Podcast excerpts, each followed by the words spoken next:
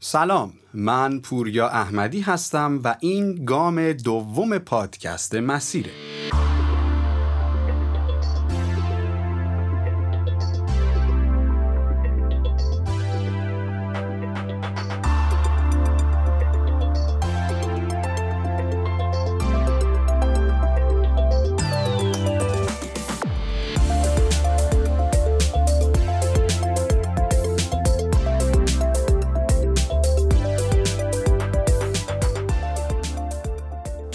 اول در مورد اصول پایه فن بیان صحبت کردیم و مطالبی رو ارائه دادیم که با توجه به اونها و تمرین و توجه بهشون طی مدت یک تا دو ماه بتونیم به بیان بهتری برسیم و تأثیر کلاممون رو بالاتر ببریم.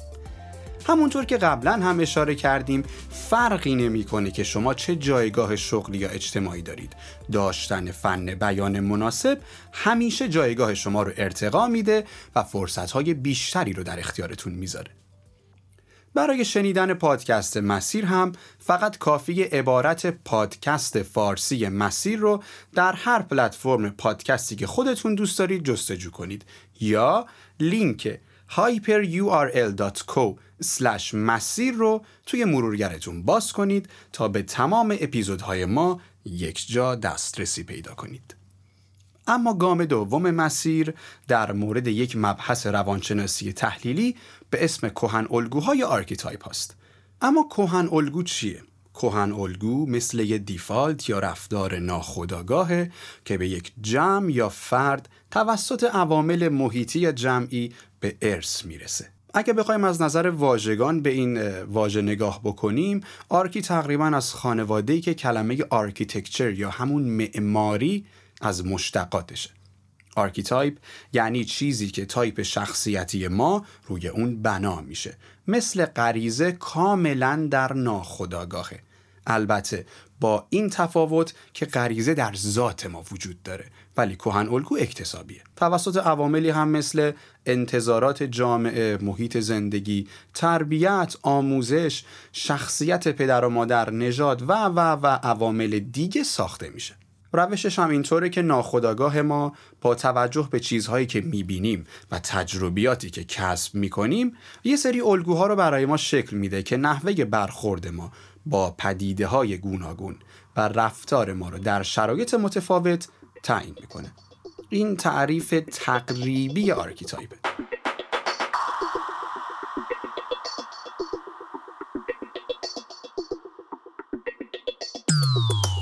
اگه بخوایم بفهمیم که این تعاریف از کجا اومدن باید بدونیم یونگ روانپزشک و فیلسوف بزرگ سوئیسی که از مهمترین اشخاص در تاریخ دانش روانشناسی هم هست برای بررسی رفتارها و ناخودآگاه افراد و از اون مهمتر دستبندیشون کهن الگو رو معرفی کرده. در مورد دنیای روانشناسی هم اگر اندکی پرسجو کنیم به دو نام برمیخوریم فروید و یونگ. که این دو رو خیلی ها معماران روانشناسی نامگذاری کردن. خیلی از اصطلاحاتی که ما امروزه به کار می‌بریم. مثل ناخداگاه کهن الگو برونگرایی درونگرایی آنیما و آنیموس و چیزهای دیگه توسط این دو فرد به وجود اومدن. اگه علاقه من دید به این دست موضوعات با یه جستجوی ساده چندین و چند کتاب پیدا می کنید که دانسته های خیلی خوبی رو بهتون میدن. ما بیشتر از این وارد این مبحث نمیشیم. بریم در پی کهن الگو. کهن الگو یک مفهوم روانشناسی تحلیلیه و مثل هر مفهوم دیگه توی این زمینه هم شکل فردی داره و هم شکل اجتماعی و یونگ اسم این شکل اجتماعی رو می‌ذاره زمیر ناخداگاه جمعی که اگر هر کهن الگویی در ابعاد بزرگ مثل یک جامعه وجود داشته باشه و فعال بشه یه جوری میشه مثل رفتارهای ملی. و تاثیرهای کلانی می‌ذاره. انگار یه عده زیادی از مردم اون کشور توی یک سری رفتارها الگوی عینا یکسانی دارن. بخوام کهن الگو رو خیلی ساده تر کنم میشه گفت یه حافظه جمعیه. یه دستورالعملی که به ما میگه در موارد مختلف چیکار کنیم؟ یه عدهش میشه خرافات یه عدهش میشه سنت یه عدهش میشه عادات و چیزهایی مثل این. مثال می‌زنم. عموما وقتی ما اولین بار با مفهومی به اسم جن آشنا شدیم به ما گفتن بگی بسم الله جن فرار می‌کنه. هنوزم که هنوزه. اکثر ماها وقتی که جایی میریم که ترسناکه تاریکه یا تنهاییم یه بسم الله ریزی میگیم. یا وقتی به عنوان مرد یک دوست آشنای همجنسی رو می‌بینیم با همدیگه روبوسی می‌کنیم. خدا می‌دونه به چشم یه فرد از فرهنگ دیگه این چه مفهومی داره. البته این روبوسی مال قبل از کرونا بوده. الان مشت هامون رو به هم میکوبیم. همین مشت کوبیدن هم یه مدل حافظه جمعیه. و چه بسا ده سال دیگه مردم به جای دست دادن کلا مشتاشون رو ناخودآگاه بکوبن به هم. پس کهن الگو به دست پدیده های گوناگونی ساخته میشه. کهن الگو گونه های زیادی داره. از این گونه ها ما چهار مدل کهن الگوی اصلی داریم که در مورد همونا صحبت می‌کنیم. پرسونا سایه آنیما و آنیموس و کهن الگوی ego. بریم سراغ اولی. پرسونا مثل یه نقابه. یه ماسک که برای پذیرفته شدن می‌زنیم. مجموعه رفتارها یا اخلاقی که به سایرین نشون میدیم که بعضا اون چیزیه که دوست داریم باشیم. خیلی اوقات هم صرفا برای پذیرفته شدن انجامش میدیم و اصلا دوست نداریم اون شکلی باشیم. البته پرسونا توی مراودات اجتماعی بسیار مفیده ولی اگه زیاد بهش پرداخته بشه فرد اصل خودش رو فراموش می‌کنه.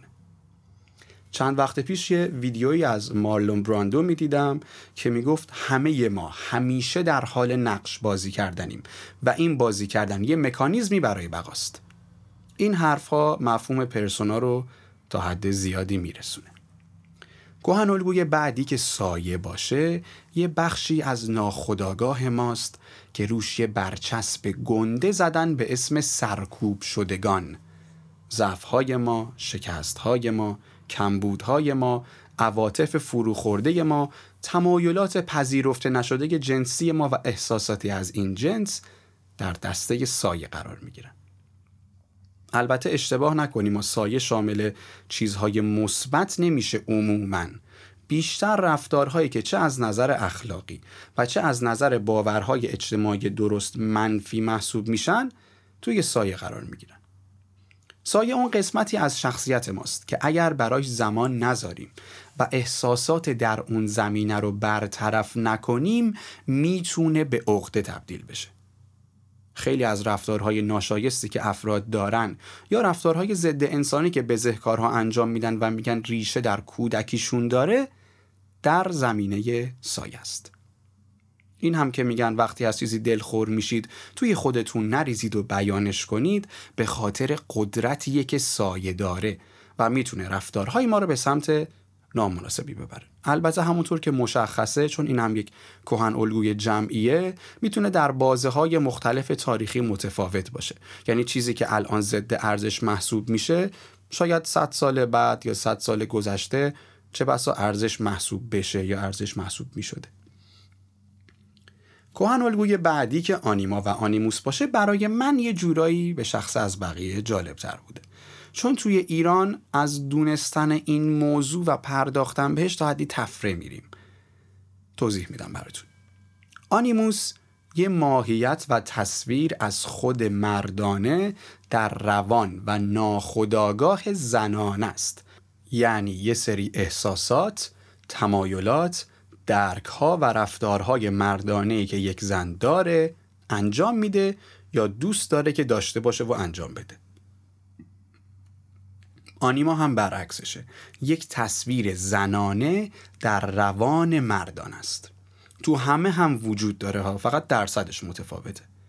آنیما و آنیموس اون خود واقعی ماست که به خاطر شرایط چه به صورت آگاه چه به صورت ناخودآگاه مجبور شدیم روش پرسونا بذاریم. ملاتی مثل مرد که گریه نمی‌کنه دختر رو چه به این کارا آشپزی کار زناست یا این کارا مردون است و چیزهای از این قبیل باورهای از دید من غلط سنتی که ناخداگاه آنیما و آنیموس ما رو سرکوب می‌کنه.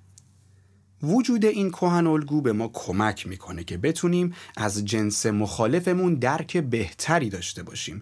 در برابر اونها رفتار متناسبتری نشون بدیم. خودخواهی کمتری بروز بدیم و فضا رو برای زندگی در کنار همدیگه بهتر کنیم.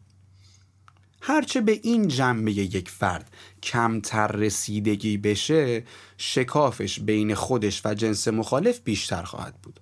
همونطور هم که می‌بینیم چون این یک کهن الگوییه که توی کشور ما در ابعاد بزرگ حاکمه این تابو. شکاف بین دو جنس خب خیلی زیاده و تازه چند ساله که داره رفتارهای متقابل فرهنگ سازی میشه. داشتن آنیما به این منظور نیست که یک مرد زنانه باشه یا از نظر هورمونی الزاما نزدیک به زنان باشه نه. این می‌تونه به معنی داشتن درک بهتری بشه.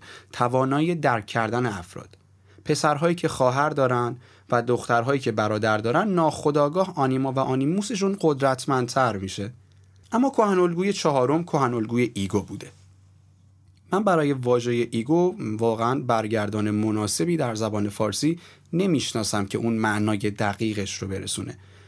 میشه گفت ego خود فرده. یه مجموعه ای از رفتارها که یک فرد رو تشکیل میده عادات شخصی، رفتارهای شخصی، تکه کلام ها، سلیقه موسیقی و هر چیز دیگه ای که وابستگی فرد رو به دنیای پیرامونش نشون بده.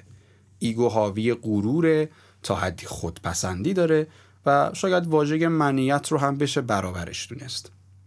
اما کهن الگوی ego اون چیزیه که خودآگاه و ناخودآگاه ما رو ترکیب می‌کنه و به نمایش می‌ذاره شاید هم نزدیکترین برگردان برای کهن الگوی ego واژه شخصیت باشه. اون دست رفتارهایی که یک فرد رو نسبت به سایرین متمایز می‌کنه.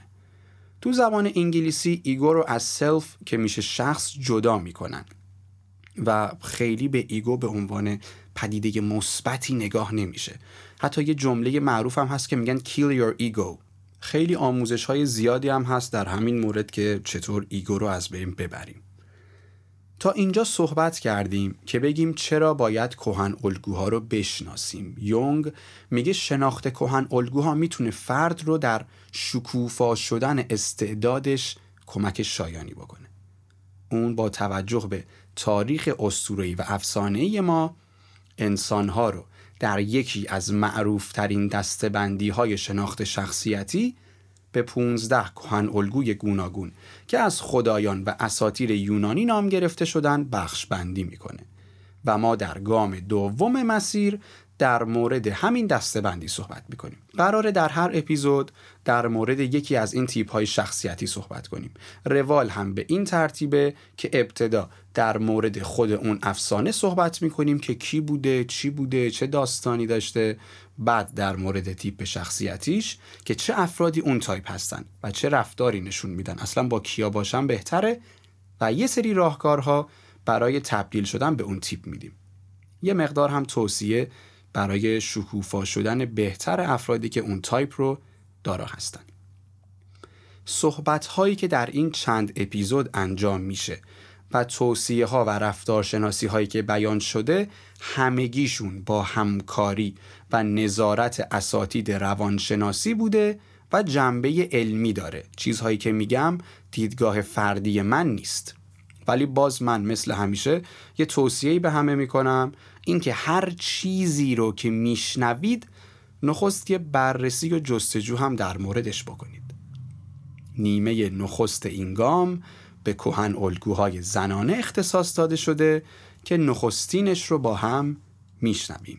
این پنجمین اپیزود پادکست مسیره و ما قرار در مورد کهن الگوی آتنا صحبت کنیم.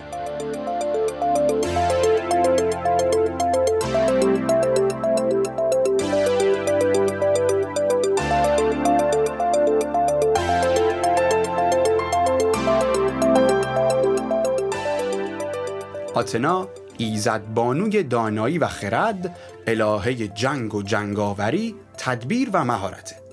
اون یک استراتژیست و نگهبان شهرهای یونان بوده و مردم یونان تا جایی بهش علاقه داشتن که اسم یکی از مهمترین شهرهاشون رو به اسم اون می‌ذارن. اسمی که تا به همین امروزم سر جای خودش باقی مونده. آتن. در افسانه ها اومده هنگامی که متیس مادر آتنا باردار بوده گایا خدای خدایان به زئوس هشدار میده که این فرزند که می‌شد فرزند خودش اگه پسر باشه تو رو از سلطنت خل می‌کنه و اگه دختر باشه از نظر خرد همتای خودت میشه. زئوس هم که خودش قبلا سابقه داشته پدرش رو از سلطنت خل بکنه که توی اپیزود خودش به این موضوع کامل پرداختیم از این پیشگویی میترسه و همسرش رو با یه حیله تبدیل به حشره می‌کنه و میبلعه همسرش رو یعنی می‌خوره همسرش رو. بعد از مدتی که همسرش رو خورده بود درد شدیدی رو توی پیشونش احساس می‌کنه و میره پیش پسرش هفایستوس که خدای صنعتگری بوده و از اون کمک می‌خواد. پسرش هم با تبر پیشونی پدر رو میشکاف و اونجا آتنا با زره و سلاح در غالب زنی بالغ از پیشونی پدرش میپره بیرون. یعنی توی افسانه های یونان آتنا کودکی نکرده مادرش رو هم که ندیده. اون بعد از تولدش بسیار مورد توجه و علاقه زئوس قرار می‌گیره. محبوب ترین فرزند پدرش میشه و این محبوبیت تا جایی بوده که برادر و خواهرش بهش حسادت می‌کردن. خودش هم بسیار به پدرش علاقه داشته و اصلا وجود مادرش رو نادیده می‌گیره. البته مادرش وجود نداشته بعد از اون ولی این ادعا رو می‌کرد که من فرزند پدرم من از پدر به دنیا اومدم. به خاطر همین ارتباط نزدیکی هم که با پدرش داشته آنیموس قوی تری داره. بین تایپ های زنانه بیشترین درک ها و رفتارهای مردانه. یا بخوام اصطلاحی بگم قوی ترین آنیموس مال آتناست. اینم بگم توی یونان باستان اینطور بوده که هر ایزدی چندین صفت و ویژگی داشته. یعنی آتنا اینطور نیست که بگیم ایزد بانوی دانایی و خرد و جنگ و جنگاوری و تمام. هر ایزدی کلی ویژگی داشته. مثلا آتنا ایزد بانوی صنایع دستی هم هست. یا الهه صلح هم بوده. تقریبا توی تمام شهرهای یونان هم اون رو حامی مردم شهرشون می‌دونستن. خیلی ها می‌گفتن که بعد از پدرش که قدرتمندترین خدایان یونان بوده آتنا قدرتش از بقیه بیشتر بوده. بعضی ها هم میگن که این دو اصلا هم قدرت بودن برابر بودن. در مورد خرد و داناییش هم اگر بخوام بگم هومر حماس سرای سرشناس یونانی در سروده ها و نوشته هاش آتنا رو نماد دانایی و خردمندی معرفی می‌کنه. میگن اون بسیار زیبا بوده بسیار منظم بوده بسیار زیاد با شکوه بوده ولی طبق باورهای یونانی شکوه و دیسیپلین آتنا مقدم بوده بر همه اینا. خیلی بیشتر به چشم می اومد تا زیبایی و بقیه ویژگی هاش همونطور که اشاره کردیم گفتیم که ایزد بانوی جنگ و جنگاوری بوده. ما تو نیم فصل دوم که میریم سراغ ایزدهای مردانه به اسمی می‌رسیم به اسم آرس که خدای جنگ بوده. فرق این دو توی اینه. آرس جنگجو بوده خشمگین بوده. دوست داشته بیفته وسط معرکه و کشتار راه بندازه. جنگ تن به تن دوست داشته. ولی آتنا نه استراتژیست بوده. فرم نظامی داشته. یعنی بسیار بسیار دیسیپلین و اخلاق براش مهم بود. طرفدار پیروزی با کمترین خونریزی و تلفات. اون در کنار هستیا و آرتمیس سه ایزد بانوی سرشناس باکره در یونان باستان بودن. آتنا هیچ وقت ازدواج نکرد رابطه هم نداشت. اون یک ایزد بانوی مقتدر که بسیار مورد احترام از جانب تمام خدایان و یکی از نزدیکترین افراد به زئوس بوده. خیلی قبولش داشتن. چه خدایان در افسانه ها چه مردم یونان. خیلی هم به مردم یونان و پهلواناشون مثل هراکلس که ما به اسم هرکول می‌شناسیم کمک می‌کرده. تقریبا توی همه داستانهای پهلوانی یونان باستان و جنگهای معروفشون اگر بگردیم یه رد پای پررنگی از آتنا وجود داره. خب ما تا همینجا به بیان افسانه بسنده می‌کنیم و اگر علاقه من به دونستن بیشتر در مورد افسانه های یونان باستان هستید در جستجو همیشه بازه کتاب برای خوندن بسیار. میریم سراغ تیپ شخصیتی آتنا و معرفی ویژگی های افرادی که در این دسته قرار می‌گیرن. چیزایی که از داستان آتنا می‌تونیم متوجه بشیم ایناست. آتنا بسیار منطقیه. یعنی از نظر شخصیت شناسی MBTI ویژگی سوم کسانی که آتنا هستن بین احساسی و منطقی بودن میشه منطقی. تی هستن اصطلاحا. بخوایم این رو هم بگیم که چطور می‌تونیم به سادگی منطقی و احساسی بودن افراد رو بشناسیم یونگ جایگاه اصلی احساس رو در زنان می‌دونه. پس هرچی رفتارهای زنانه یا آنیما قوی تر باشه فرد به سمت احساسی بودن تمایل داره. جایگاه منطق رو هم در مردان می‌دونه پس یعنی هرچی رفتارهای مردانه یا آنیموس قوی تر باشه میگیم منطقی تر به همین دلیله که زنها ذاتا افراد دلسوزتری هستن نسبت به مردها که البته اون هم با توجه به شخصیت نسبیه. این دسته بندی شخصیتی هم قرار همین نسبت ها رو بگه. یه نکته رو هم توی همین اپیزود نخست بگم. ما وقتی میگیم کسانی که آتنا هستن یا هر تایپ دیگه هدف اون افرادی که تیپ نخست یا قدرتمندشون این تایپه. افراد ممکنه بین یک تا ده کهن الگوی گوناگون داشته باشن. ولی چون بیشتر اون سه تای نخستین تأثیر گذاره خیلی راجع به کهن الگوهای چهارم به بعد و تأثیرشون صحبتی نمیشه. اینجا هم منظور ما آتنای کامل یا اگر نه آتنای غالبه. ادامه میدیم. آتنا بیشتر با پدرشه و مادرش رو ضعیف فرض می‌کنه. خیلی هم دوست نداره جنبه های زنانش رو به نمایش بذاره. چون پدرش رو تقلید می‌کنه بیشتر دنبال دستاورد و پیشرفت و موفقیت و از این قبیل مسائله دوست داره برای دستاوردها شناخته بشه. به همین دلیل اگه می‌خواید به یه آتنا نزدیک بشید اینکه از زیباییش تعریف کنید شاید خیلی راه مناسبی برای ورود نباشه. اون به خاطر تصمیم های درستش معروفه. و بیشتر مغزشه که براش تصمیم می‌گیره نه قلبش این یه تایید دیگه روی همون منطقی بودنه اگه یادتون باشه گفتیم آتنا یک استراتژیسته اون فرمانده لشکر بوده یعنی تصمیم های کلی و سازمانی می گرفته. جلوتر در قسمت شغل و پیشه مناسب در همین مورد بیشتر صحبت می‌کنیم. اونا زنای دیگر رو ضعیف می‌دونن به همین خاطر توی جمع های مردونه احساس راحتی بیشتری می‌کنن. اصلا حامی و ستایشگر مردهای قدرتمندن. تو کارهای مردونه هم اتفاقا بسیار موفقن و یه اخلاقی که دارن و ممکنه باعث رنجش سایر خانم ها بشه اینه که با قوانین مرد سالار تا حد زیادی موافقن. به هر حال قدرتمندترین آنیموس در تیپ های زنانه مال آتناست. این که گفتیم تو جمع های مردونه راحت تره نیازمند یه روشنگری کوچیک هم هست. آتنا از مسائل عاطفی به شدت دوری می‌کنه. جوری با پسرها رفتار می‌کنه که اصلا تو ذهنتون نیاد که تمایل داره با کسی وارد رابطه عاطفی بشه. بیشتر تایپ های زنانه هم که گفتیم به خاطر همین مسائل اصلا از نظرش لوس محسوب میشن. سعی می‌کنه خودش رو جدا کنه از اونا. البته اون یک دوست یک همراه و همکار فوق است. اگر این دوستی در زمینه کاری باشه می‌تونید درک کنید که وجود یک آتنا در سازمان چقدر می‌تونه به رشد اون تیم کمک کنه. آتنا الهه صنایع دستی هم هست. می‌تونن با دستهاشون شاهکار درست کنن. شاید این تنها زمینه مشترک آتنا با مادرش باشه. چون اکثرا از مادرش فاصله می‌گیره خیلی رابطه نزدیکی باهاش نداره.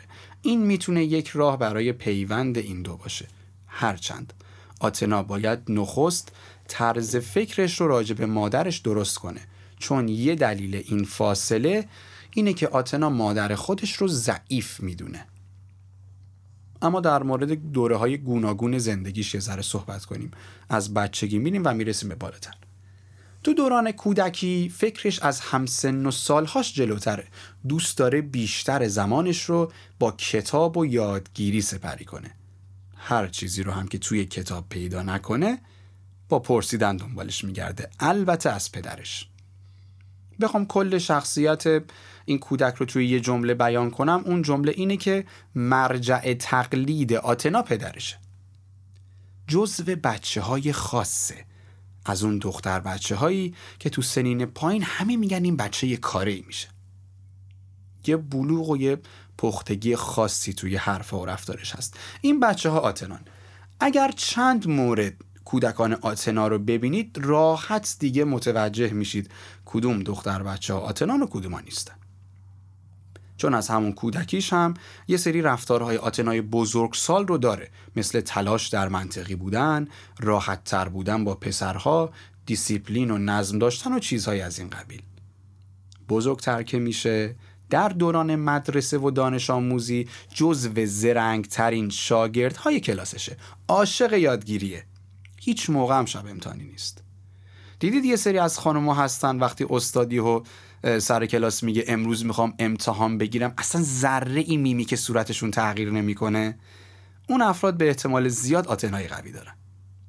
اونا خیلی به مسائل مهندسی و ریاضی هم در سنین یه ذره بالاتر علاقه نشون میدن. این یه اخلاقیه که بیشتر دسته ای از افراد دارا هستن که بهشون میگن حسی. کسایی که به جزئیات دقت بیشتری می‌کنن. پس دومین ویژگی امبیتیای اونا بین حسی و شهودی بودن آشکار شد. خیلی کم پیش میاد یه آتنا شهودی باشه مگه یه تیپ دیگه هم اندازه تیپ غالبش همراه داشته باشه. حالا چون MBTI رو خیلی باز نکردم در حد کوتاه بگم که فقط بدونیم چیه چون توی هر اپیزودی بهش اشاره می‌کنیم. MBTI یک گونه شخصیت شناسیه که بیشتر در زمینه شغل و پیشه به کار میره ولی خب شخصیت شناسی کامله. در چهار زمینه برونگرا درونگرایی حسی و شهودی بودن احساسی یا منطقگرایی و قضاوتی و ادراکی بودن افراد رو مورد بررسی قرار میده. آزمون اون رو هم در مراکز روانشناسی معتبر یا به صورت آنلاین می‌تونید انجام بدید. آزمون مفیدیه من توصیه می‌کنم این رو.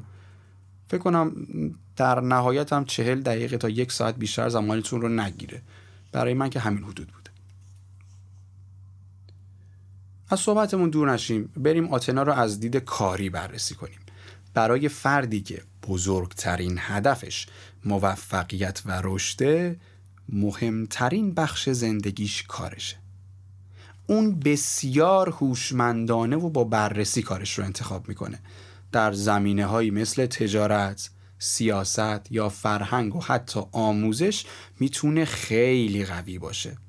چون کسیه که برنامه ریز بسیار خوبیه و می‌تونه در مواقع حساس و بحرانی تصمیم های بسیار درستی بگیره و به سادگی هم در جایگاه های سیاسی و مدیریتی فیت میشه. یه عده زیادی از مدیرهای مدرسه هستن که خیلی احساس رو وارد کارشون نمی‌کنن و کار درست رو حتما انجام میدن و براشون ارجحیت داره که اون کار درسته انجام بشه رو دیدید. اونها مثلا در درون خودشون آتنا دارن. همینطور آتنا ها می‌تونن یه استاد نظیر بشن. متخصص اینن که چیزهای پیچیده رو به سادگی و آسونی یاد بدن. از اون آموزگارهایی میشه که دانش آموزاش خوب درسش رو یاد می‌گیرن. چون اونا براشون بسیار این قضیه مهمه که یک موفقیت و دستاورد داشته باشن. به همین دلیل تمام قدرت تلاش و برنامه ریزیشون رو برای به دست آوردن بهترین دستاورد ممکن به کار می‌گیرن. توی کار هم مثل اخلاقهای دوستانش اگر در محیط کاری زنان کمتری باشن بیشتر احساس راحتی می‌کنه. اگه بهشون توجه کنید می‌بینید که خیلی دنبال تفریح و لذت نیستن. بیشتر دوست دارن یه کاری رو انجام بدن و اصطلاحا یه برنامه مفید رو پیش ببرن. مثلا می‌بینید یک خونواده مهمونی گرفته و تمام افراد اون خونواده و فامیل دوره هم جمع شدن ولی یه خانومی اصلا نیست. حتی این خانم جزو خونواده میزبان هم هست ولی حضور نداره. کجاست؟ مونده شرکت که یه سری کارهای عقب مونده رو به سرانجام برسونه. و اینطور هم نباید فکر کنیم که یعنی خسته نمیشه. آخه روز تعطیل و کار کردن پس تفریح چی؟ اون انرژی که سایر افراد از بیرون رفتن و مهمونی گرفتن و این چیزا می‌گیرن آتنا از پیشرفت کاریش می‌گیره. لذت می‌بره. عاشق رشد فردیه. همیشه در حال بروز کردن خودشه. یه آتنا وقتی هم در حال کار کردن نباشه یا کتاب می‌خونه یا مقاله می‌خونه یا آموزش می‌بینه. براش هم مهم نیست که از دید شما جذاب باشه یا نه. این چیزیه که دوست داره انجام بده و از خودش و برنامه ریزیش هم مطمئنه از نظر کاری و سازمانی اگر بخوایم جایگاه درست آتنا رو در ساختار یک شرکت یا سازمان معرفی کنیم بهترین رده براش دو جاست این که خودش مدیریت یک مجموعه رو داشته باشه که خب این نیازمند طی کردن یک سری سلسله مراتب و پیش نیاز هاست که البته به سادگی از پسش برمیاد یا در جایگاه معاون رئیس شرکت. مخصوصا اگر اون رئیس شرکت مردی باشه که بیشتر منطقی باشه تا احساسی. و بهترین حالت هم اینه که اون مرد زئوس باشه. آتنا توی این شرایط می‌تونه یک شرکت یا سازمان رو به عالی ترین شکل ممکن هدایت کنه. اگه شما یک سازمانی دارید و رگه های زئوس بودن در شما وجود داره برای گرفتن یه نیروی کمکی هیچ شکی نسبت به جذب آتنا نداشته باشید. اون همون فردی خواهد بود که شما دو سال بعد به خودتون بابت انتخابش آفرین میگید. ببینید اونها انسانهای حسابرس و اهل سرمایه گذاری و جمع آوری هستند چون خیلی ریسک نمی کنن و به دنبال برنامه های کوتاه مدت نمیرن یه مسیری رو خواهند داشت که در چند سال اونها رو به دارایی و جایگاه اجتماعی استیبلی میرسونه. هیچ وقت دنبال رشدهای ناگهانی و حبابی نمیرن. همیشه قدم به قدم برنامه ریزی می‌کنن و این یه ویژگیه که باعث میشه نسبت به همه چیز اشراف داشته باشن. به همین دلیل هم می‌تونن تک تک اجزای یک برنامه رو جلو ببرن. یه مورد استثنایی هم باید پیش بیاد که ببینید یک آتنا داره قور می‌زنه. اون همیشه عملگراست. وقتی یه مسئله پیش میاد تمام تمرکزش رو روی پیدا کردن راهکار می‌ذاره. حتی حرف زدن در مورد اهدافش رو هم خیلی نمیپسنده و ترجیح میده به جای این کار در راستاشون تلاش کنه. بخوام بهتون یه گرا بدم که تو این زمینه ها راحت تر آتنه ها رو بشناسید. وقتی راجع به پلن های آیندهشون ازشون می‌پرسید چیز زیادی عنوان نمی‌کنن. و وقتی هم راجع بهشون توی جمعی تعریف میشه یا از ویژگی هاشون چیزی بیان میشه معمولا با جملات کوتاه تشکرآمیز یا متواضعانه اون بحث رو به سمت دیگه می‌برن. اصلا اهل show off نیستن. چون آتنا تایپ مدیریتی قدرتمندیه و خیلی دوست دارن اداش رو در بیارن.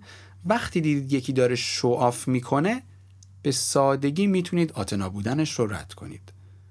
اون فرد داره ادای آتنا رو در میاره. اصطلاحا پرسونای آتنا رو داره. در هیچ موردی هم اهل بحث و مجادله نیستن. این هم یه نشونه دیگه است. معمولا هم نظرشون رو تکرار نمی‌کنن. یه بار میگن نظرشون رو. هیچ تلاشی هم برای قبولوندن اون به بقیه ندارن چون براش اصلا مهم نیست. اما در مورد ازدواج. اگر ازدواج کنه از روی منطق این کار رو انجام میده. نه احساس. با برنامه ریزی و آینده نگری کامل. چون آتنا زنیه که خیلی زنانگی نداره. و جذابیت های زنانه براش بی اهمیتن خیلی گزینه ازدواجی محسوب نمیشه. مگر برای مردی که به جنبه های موفقیت و رشد فردی یک زن اهمیت بده؟ چون آتنا اصلا تو زمینه احساس و مسائل زنانه و اشفگری و دلبری و این چیزا نیست. اصلا اینا براش ارزش که محسوب نمیشن هیچ بعضی زمانها براش ضد ارزشن. ولی در صورت ازدواج کردن تمام مسائل مربوط به خونه یا زناشویی رو با برنامه ریزی انجام میده. به همه چیز یه دید منطقی داره دید سازمانی داره. میگه من باید این کار رو انجام بدم که این چیز رخ بده که روال امور خونه درست پیش بره. طرز فکرش اینطوریه. تصمیمات احساسی خیلی تو این افراد دیده نمیشه. البته این به معنی بی احساس بودن نیستا تصمیماتشون رو با منطق می‌گیرن. اما یه مثال خیلی شناس بخوام بزنم از یک آتنا. می‌تونم به خانم آنگلا مرکل صدر اعظم آلمان اشاره کنم. اون یه نمونه خیلی خوب از آتناست. مختدر صدر اعظم آلمان دکترای شیمی فیزیک داره با مردهای خیلی کله گنده مثل پوتین، ترامپ و کسای دیگه نشست و برخواست داره و بدون هیچ ترس یا استرسی با اونها مذاکره و نتیجه گیری می‌کنه. اما ظاهرش رو اگر بخوایم ببینیم تقریبا همیشه یک مدل لباس میپوشه. چندین رنگ فکر کنم از همون رو داره. آرایش کم داره مدل موی پسرونه که از دوران دانشجوییش هم به همین خاطر معروف بود مسخرش می‌کردن اصلا. ولی خب ارزش برای این افراد چیز دیگه ایه. الان خانم مرکل رو به چی می‌شناسن؟ حرکات بزرگی که برای آلمان و اتحادیه اروپا انجام داده. دستاوردهایی که در تاریخ چند ساله ریاستش داشته. بهبودسازی های اقتصادی و اجتماعی که برای کشور خودش و مردمش داشته و چیزهای از این قبیل. آتنا دنبال همینه. اصلا براش مهم نیست بگن که مثلا قیافت اینجوریه مدل موهات اونجوریه. نه اصلا براش اهمیت نداره. براش مهمه که دستاوردهای خوبی داشته باشه. حالا چطور می‌تونیم آتنا رو در خودمون تقویت کنیم؟ ببینید برای رشد دادن آتنا نیازمند دانش و علم هستیم. به همین دلیل مطالعه خیلی تأثیر گذاره یعنی باید جز برنامهتون باشه. شاید از بقیه موارد همین تأثیر گذارتر باشه. آتناها به درس بسیار زیاد اهمیت میدن. پس میشه با گذاشتن وقت بیشتری برای این دو مورد آتنا رو تقویت کرد. وقتی هم وارد یک کاری میشن همیشه در حال رشد دادن خودشونن. یعنی مهارت طلبیشون خیلی خوبه. این رو هم بس فراموش نکنید که انجام بدید. رشد فردی. آتنا احساسی عمل نمی‌کنه. پس باید توانایی منطقی فکر کردن رو تقویت کنیم و همینطور جدی بودن رو. آتنا در اکثر موارد جدی برخورد می‌کنه به خصوص اگه اون مورد کاری باشه. اما چطور باید این کاری کرد؟ خب برای کسی که احساسیه یه چیز ساده ای نیست که بتونه منطقی فکر بکنه. حتی یه تغییر ناگهانی می‌تونه باعث آسیب های شخصیتی بشه. مثلا اگر شخصیت شما آفرودیته سویچ کردن ناگهانی به آتنا به هیچ وجه برای شما مناسب نیست. اصلا اتفاقات ناگواری می‌تونه بیفته. نخست باید ببینید آیا دوست دارید توانایی منطقی فکر کردن رو داشته باشید یا نه. اگر بله تمرین های زیادی هست. چیزی که من می‌تونم به عنوان یک راهکار در کنار سایر راهکارها پیشنهاد کنم اینه اولا مسائل و سخن سایرین رو شخصی نکنید. سعی کنید به مسائل از بیرون نگاه کنید و رفتارهای روزتون رو با کسی که از شما منطقی تره بررسی کنید و از اون مشاوره بگیرید. راهکارهای زیادی هم هستا یعنی یه جستجو بکنید به دنیایی از این راه ها می‌رسید. یه زن آتنا تایپ توی کارش مهارت زیادی هم داره و بسیار حرفه‌ای برخورد می‌کنه. البته حرفه‌ای بودن خودش مجموع مهارت داشتن جدیت و منطقی فکر کردنه. روی این چند تا موردی که تو این قسمت گفتم اگر روزانه کار بکنیم با تمرین می‌تونیم کم کم آتنا رو در خودمون فعال و قوی ترش کنیم.